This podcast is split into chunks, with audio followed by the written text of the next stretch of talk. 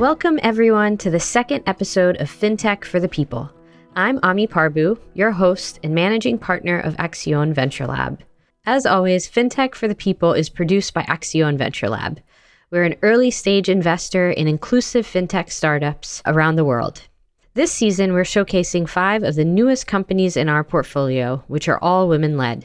Tune in each week to learn from a new founder about the challenges they're tackling, their approach to building an inclusive fintech company, and ways they think we can make venture capital more inclusive. Last week, in our first episode of the series, we spoke with Susie Ferreira, CEO of Ginny, about the company's embedded finance plugin for platforms that serve small businesses in Brazil. Today, we'll head to India, where our next guest is helping educational institutions streamline their money management and spend more time on what matters providing high quality education for their students. With that, I'd like to introduce Pavee Ramanisankar, co founder and COO of Anthem. Welcome to the show, Pavi. Thank you for having me, Amee. I'm excited to dig into Anthem uh, today, but first, I'd love to learn more about your background. It's a bit unique uh, for a fintech founder. Your studies are in education, and I know you've operated schools prior to Anthem. Would you tell us more about your path?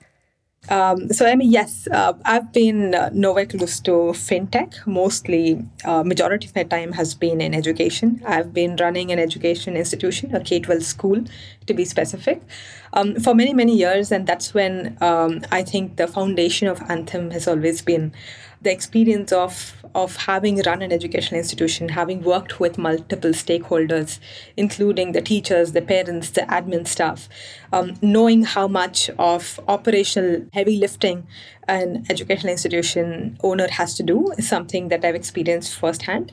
And similarly, the a lot of help that the educational institution needs was not there when I was running an educational institution, such as, say, be it financial help, be it uh, technology help. So, this was two major areas where I thought that it could have been a lot easier for someone like me if, if support systems for these two areas were a lot more uh, prevalent. Hmm. And so, how did how did you come up with that idea of Anthem while you were operating the school? And maybe tell us more about what the company does.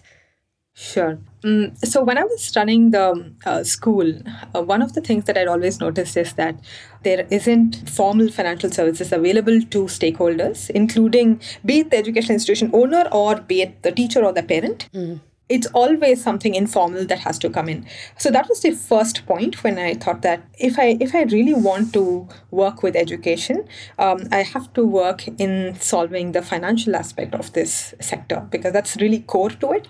But an educator is not thinking about it full time but like any business um, and educational institutions foundations also have to be really strong for it to really see the impact that everybody wants when when they first start an institution right? So laying this financial foundation was something that was of my area of interest. So when we started anthem first we were lending to different stakeholders. That's when we also realized that the lack of uh, data around that is required for any financial institution to lend. And and the lack of this data usually comes from the fact that there isn't uh, records that's kept organized or, or say in a, in, a, in any kind of platform. And that was that was when the technology aspect of anthem also came in. We work with around 45000 institutions across india. And that was the founding story of anthem. It has it has different aspects to it but more so from personal experience and working with a lot of passionate educators and understanding some key areas that um, are not natural strengths of people like me um, but how do we support these these stakeholders was where probably it all started. So maybe could could you elaborate on the the product, the offering that Anthem provides educational institutions? How how are you solving that data gap, and what are you providing to schools in addition to that capital? So, Anthem today is an affordable um, SaaS platform for educational institutions to digitize their finances, their administration, and their operations. Mm. So, these three key functions are something that take up a lot of time, energy, and effort, um, and sort of eats into, into the energy of an educator. So, what we thought was digitizing these functions provide a way for not only efficiencies in the organization, but also opens doors for these educational institutions to larger networks of formal financial services as well. So, Anthem is a SaaS platform that provides four key modules for all institutions, which is finances, revenue, expenses, admissions, and communication, which is the classroom management. So, these are the four modules that today Anthem provides to schools, colleges, coaching centers, any kind of educational institution. That's great. And, and I think fits so much with this acceleration of just digitization uh, that we're seeing in, in the broader ecosystem. I'm, I'm curious if you could say more about that, but what's been the demand and the interest of schools when you approach them uh, and share what Anthem can provide? The educational institutions that we work with are extremely happy with Anthem purely because of the focus that we offer. It's a very, very um, simple, focused tool that will help you do things that are just the pain points. For someone who is running a college or a coaching institute, fee collection is one of the main issues because you have to remind students, mm. uh, remind parents, so that you have your, your revenue comes in uh, streamlined. So that is a area of pain point. So we solve that so our uptake has been really, really good from there. And that's where we picked up. And then we started doing expenses next. And then we started doing admissions because admissions and is also very, very key because that's that's fee that's going into your next year's revenue as well. Um, so the uptake from the educational institutions has been uh, tremendous, even better than what we thought it would be initially. And the COVID's result in you know pushing people towards the digital world also definitely mm. helped because fee collection can no more be cash. It cannot be checks anymore. So that aspect of it was one. And uh, in general i think like everybody educational institutions are also a lot more open to technology just around the same time. So it really helped. The, the receptive, receptivity was there as well as the the right simple product was just just solving the most core pain points was also available. So i think it was a great match. Yeah the right moment for the right product Speaking of COVID, I mean, the pandemic has specifically impacted educational institutions. Could you speak more about what that impact has been for your customers and, and for your business, for Anthem? How have you navigated these challenging times? I think one of the most unprepared sector is probably education, and most challenging it has been for the sector purely because education has has has always been this recession proof sector but uh, you know nobody expected the pandemic to hit so hard. And but the online that that that while that is that is the downside of covid what it has really done to education as a sector is is really open doors to digitization that was long pending. And that has really opened doors to uh, what education can look like from here on.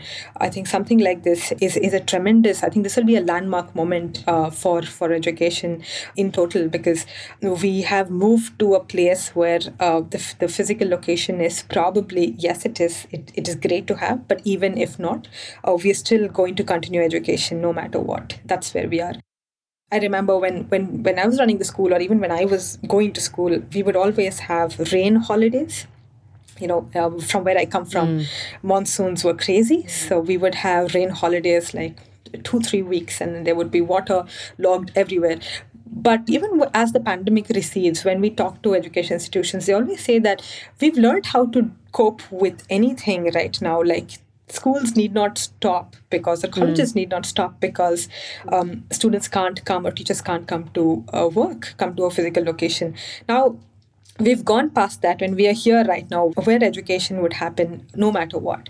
And while a lot of this digitization was happening around curriculum and and how classrooms happen equal amount of digitization was is uh, was also required in the administrative yeah. wing because while while classrooms were becoming digital you know there was a lot of administrative aspects of education that that that doesn't come straight right when we think of classrooms we think of students studying teachers teaching but we don't think of the, the the tons of files that are that are lying in in a registrar's office or like you know how people sign in sign out clock in clock mm. out um, their attendance or how the lines the queues that form when they're going to pay the fee so all of this is is a is a very large part of the institution that that's not the first thing that you think about when you talk when you think about education while you know the pandemic pushed through a lot of curriculum and how classes happen i think at anthem we were ready to you know take over the the larger unlooked at portions of the institutions that that really was also craving for digitization mm. and i think anthem very uh, nicely took that space in because while institutions were ready for it and then all we needed to do was provide them exactly identify the right pain points point and then and then cater to that. Um, so i think that's the larger aspect of how probably covid and the pandemic impacted the sector as well as um, anthem. Yeah, no, that's that's uh, such a great point. You know, in, in some ways, what you all do of of streamlining, uh, saving time on the administration just provides more time to focus on what matters, which is the the education piece and you know what you're providing to the students. So um, that's that's really interesting to hear. I, I want to turn back to the financial services roadmap. You've talked a lot about kind of the the SaaS platform and the data that you all are collecting there. How do you leverage the platform to effectively provide these financial services to your customers? A great question. I think the SaaS platform or any platform for that matter does not do a good job if it just identifies a problem. For example, one of the things that Anthem does is it show accurately what is the fee pending from where, which class, how much, which is the fees at risk. That's one of the most important things that a business owner needs. But it doesn't stop there. What we do is identify the problem, but also offer solutions for that which is where you know our, our fintech piece comes in. Our fintech piece comes in in two three different ways. One is just um, payments. We make the fee payment process a lot easier a lot uh, smoother. Today the beauty of a saas platform like anthem is that how it not ju- is just not a platform in isolation but works with multiple different everyday tech. Mm. when i say everyday tech something like whatsapp something like google pay right? So this is something that's embedded in in in every Indian's DNA today. But then, so when a SaaS platform cut, you know, works through these, works along with these platforms, like you know, pay your fees on UPI, and then it automatically reconciles at the back end, or get your reminders on WhatsApp. So this kind of SaaS, along with other fintech platforms on payments and, and otherwise, so it sort of uh, integrates everyday life in with Anthem as well. So, payments is one really big aspect of Anthem. The other part is that um, while one part of the solution is, of course, giving them a really easy access to make the payments, but what if there are parents who are unable to make the payments right upfront, or people want their children to study in really good institutions? And what if there was a better payment plan? What if there was BNPL for education? What if there was something that would allow uh, parents to really uh, give the dream that they're dreaming for their children. So this is something that uh, we also offer. So like identifying the solution, but also problem solving in terms of payments, problem solving in terms of what is the what are the other aspects that we can solve for when it comes to just affording education. So we try and cover all aspects and not just stop with visibility. So payments is one big angle we're looking at. BNPL is another one that we're looking at, which uh, helps the parents um, access education that they would otherwise probably find it difficult to.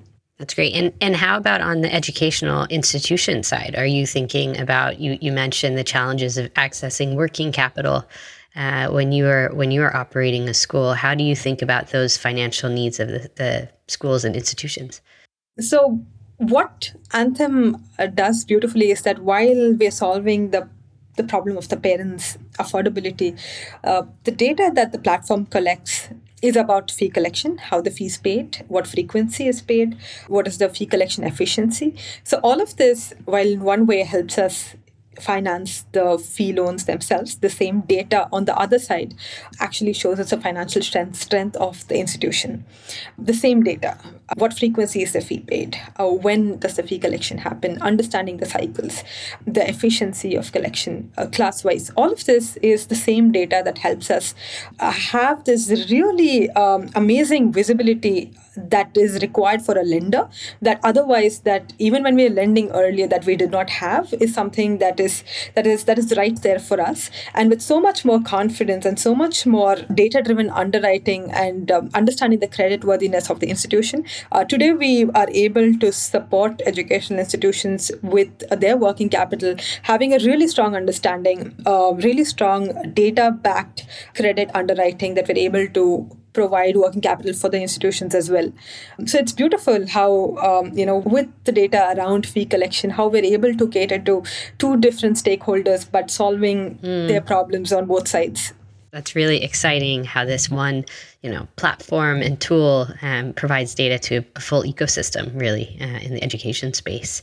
So I, I want to turn to something a little different and hear more about uh, Anthem's team and the culture I'm particularly curious how you, as a founder, have found building the culture at a tech company similar or different to building the culture at your school?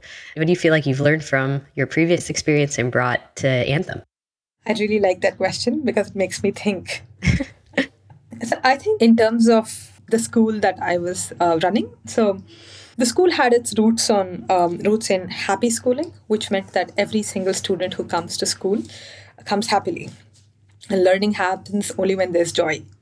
So that's something that I ask myself at Anthem every day. Everybody mm. who's coming to Anthem, are they are they coming in by choice? Or are they waking up saying, Oh, I need to go to work?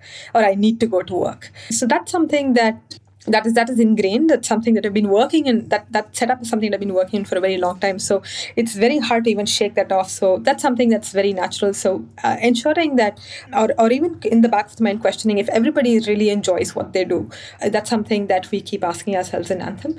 Running a tech company is definitely very very different from running a school mm-hmm. uh, in terms of it's it's it's just worlds apart.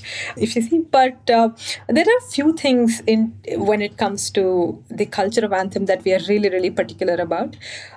One thing is with our customers we always want to offer value more than what we promised we want to make this a platform that's affordable, but at the same time, it provides cutting edge technology to educational institutions, mm. something that otherwise would have been very, very difficult to access. Um, this access is something that we want to provide. So, um, offering value over and above what we promise is something that we always strive for. Another thing that we keep talking about uh, in Anthem is that our support is always better than sales. Like we work with as a startup we work with many institute many many organizations as well but we've always seen people being so aggressive in sales. But once the sales is done then people just disappear. And i always tell my customer success team that we are building an exceptional sales team but deep inside i always want my customer success team to be better. So that is always uh, how it would be at anthem. No that's that's great. And and the customer success piece has come across so clearly, both when we were doing diligence on on you all uh, at, at Venture Lab, but also uh, since you know your customers all speak of how easy it is to reach Anthem and and to to receive the service that they need. So it's it's great to hear that. Uh, so to, to, wrap things up, just one last question. Wanted to get your thoughts on um, the funding environment right now. Most women and founders struggle to get capital, uh, as you know, at comparable rates and amounts as their male peers. What was your journey like, and how do you think we can start to close this gap to create, you know, a more equitable entrepreneurial system? Amee, I think that is one thing that's very, very obviously on your face. Like when you when I initially started going into fundraising um, meetings, majority of the times I would be the only female component of the meeting, mm. and this never happens. Where you know the conversation that we're having, that that kind of gender, you know, presence or uh, that that's never that never happens in in a usual VC or a or a fundraise environment. But to someone who's fundraising as, as a woman, I would always also many times come across this situation where you would want to present your arguments, but then they would, if you have a male co founder, which is good and bad, but then usually usually people prefer having conversations with with the male co-founder. So it's not a natural airtime if you want to call it that that you tend to get in these kind of meetings. But i think i think there are there are a lot of conversations. I think recently the accion meeting that uh, i was with where we had a conversation around you know women and and the funding space i think that was quite interesting to hear a lot of people talk about similar experiences and what is it that we can do and I think I always, I think I remember mentioning it then as well. So, one thing is that probably just have more women representation in the other side of the table. So, I mm. think that will really help from the investor side because that's the easiest way to bring in that perspective. You know, it's, it, that's just, it just neutral, it just balances things out. Yeah. Any other advice for aspiring other women entrepreneurs out there? I think it would really help if all the women entrepreneurs out there have a good hold over their numbers the finances. When you speak finances anybody who speaks finances get attention. That's what i've realized. Mm. so even if you're not great with uh, finances i think i would highly recommend that you learn and you present the data and the numbers. I think that's one way of definitely cutting through the not so balanced uh, population or representation that we have in the in the investing in the fundraising space. So i think just getting really good with data and finances helps mm. because that is something that gets attention. It that that doesn't have gender gender bias. I think that I think I think finances precedes gender. Mm, it's it's a more neutral language. It's a more neutral language. Yeah. well, thanks for that. Uh, I think a lot we all can be doing, as you say, on both sides of the table as investors and, and for entrepreneurs uh, who are who are looking to get funding in the space. So thank you, Pavee, for the time today. It's been really great and really inspiring to hear about your journey and about what Anthem is doing in this space. Really appreciate your time today. Thank you, Amee. Join us next week to hear from Sophie Abdul Razak, co founder and COO of Goodfynd, a vertical payments company here in the US that targets food trucks, which is a greatly underserved and fast growing small business segment. Our technology will continue to to bridge the gap for them to help them be more visible and to increase revenue because that'll help them grow their businesses beyond hopefully their their wildest dreams right? We just we really want to be um, a catalyst for change in this industry and make it more accessible to as many people um, as we can uh, because the industry is so deserving and it is consistent of diverse individuals and the impact that people can generate when they're their own business owners, when they're able to bring value into community is, you know, you can't put a price tag on that, right?